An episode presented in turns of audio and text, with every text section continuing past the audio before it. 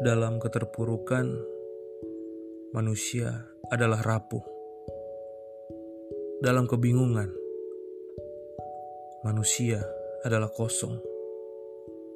Dalam amarah, manusia adalah bodoh.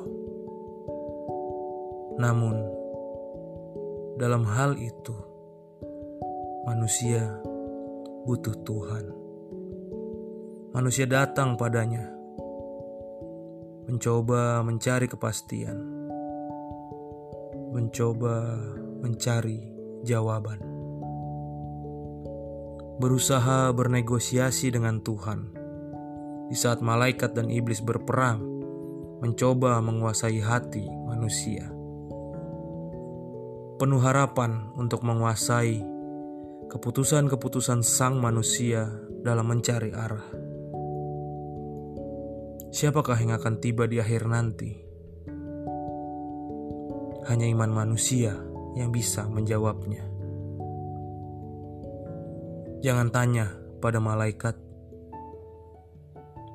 jangan melihat pada iblis. Berserahlah pada Tuhan. Ingatlah atas segala kebaikannya. Ucaplah syukur dalam kepahitan sekalipun.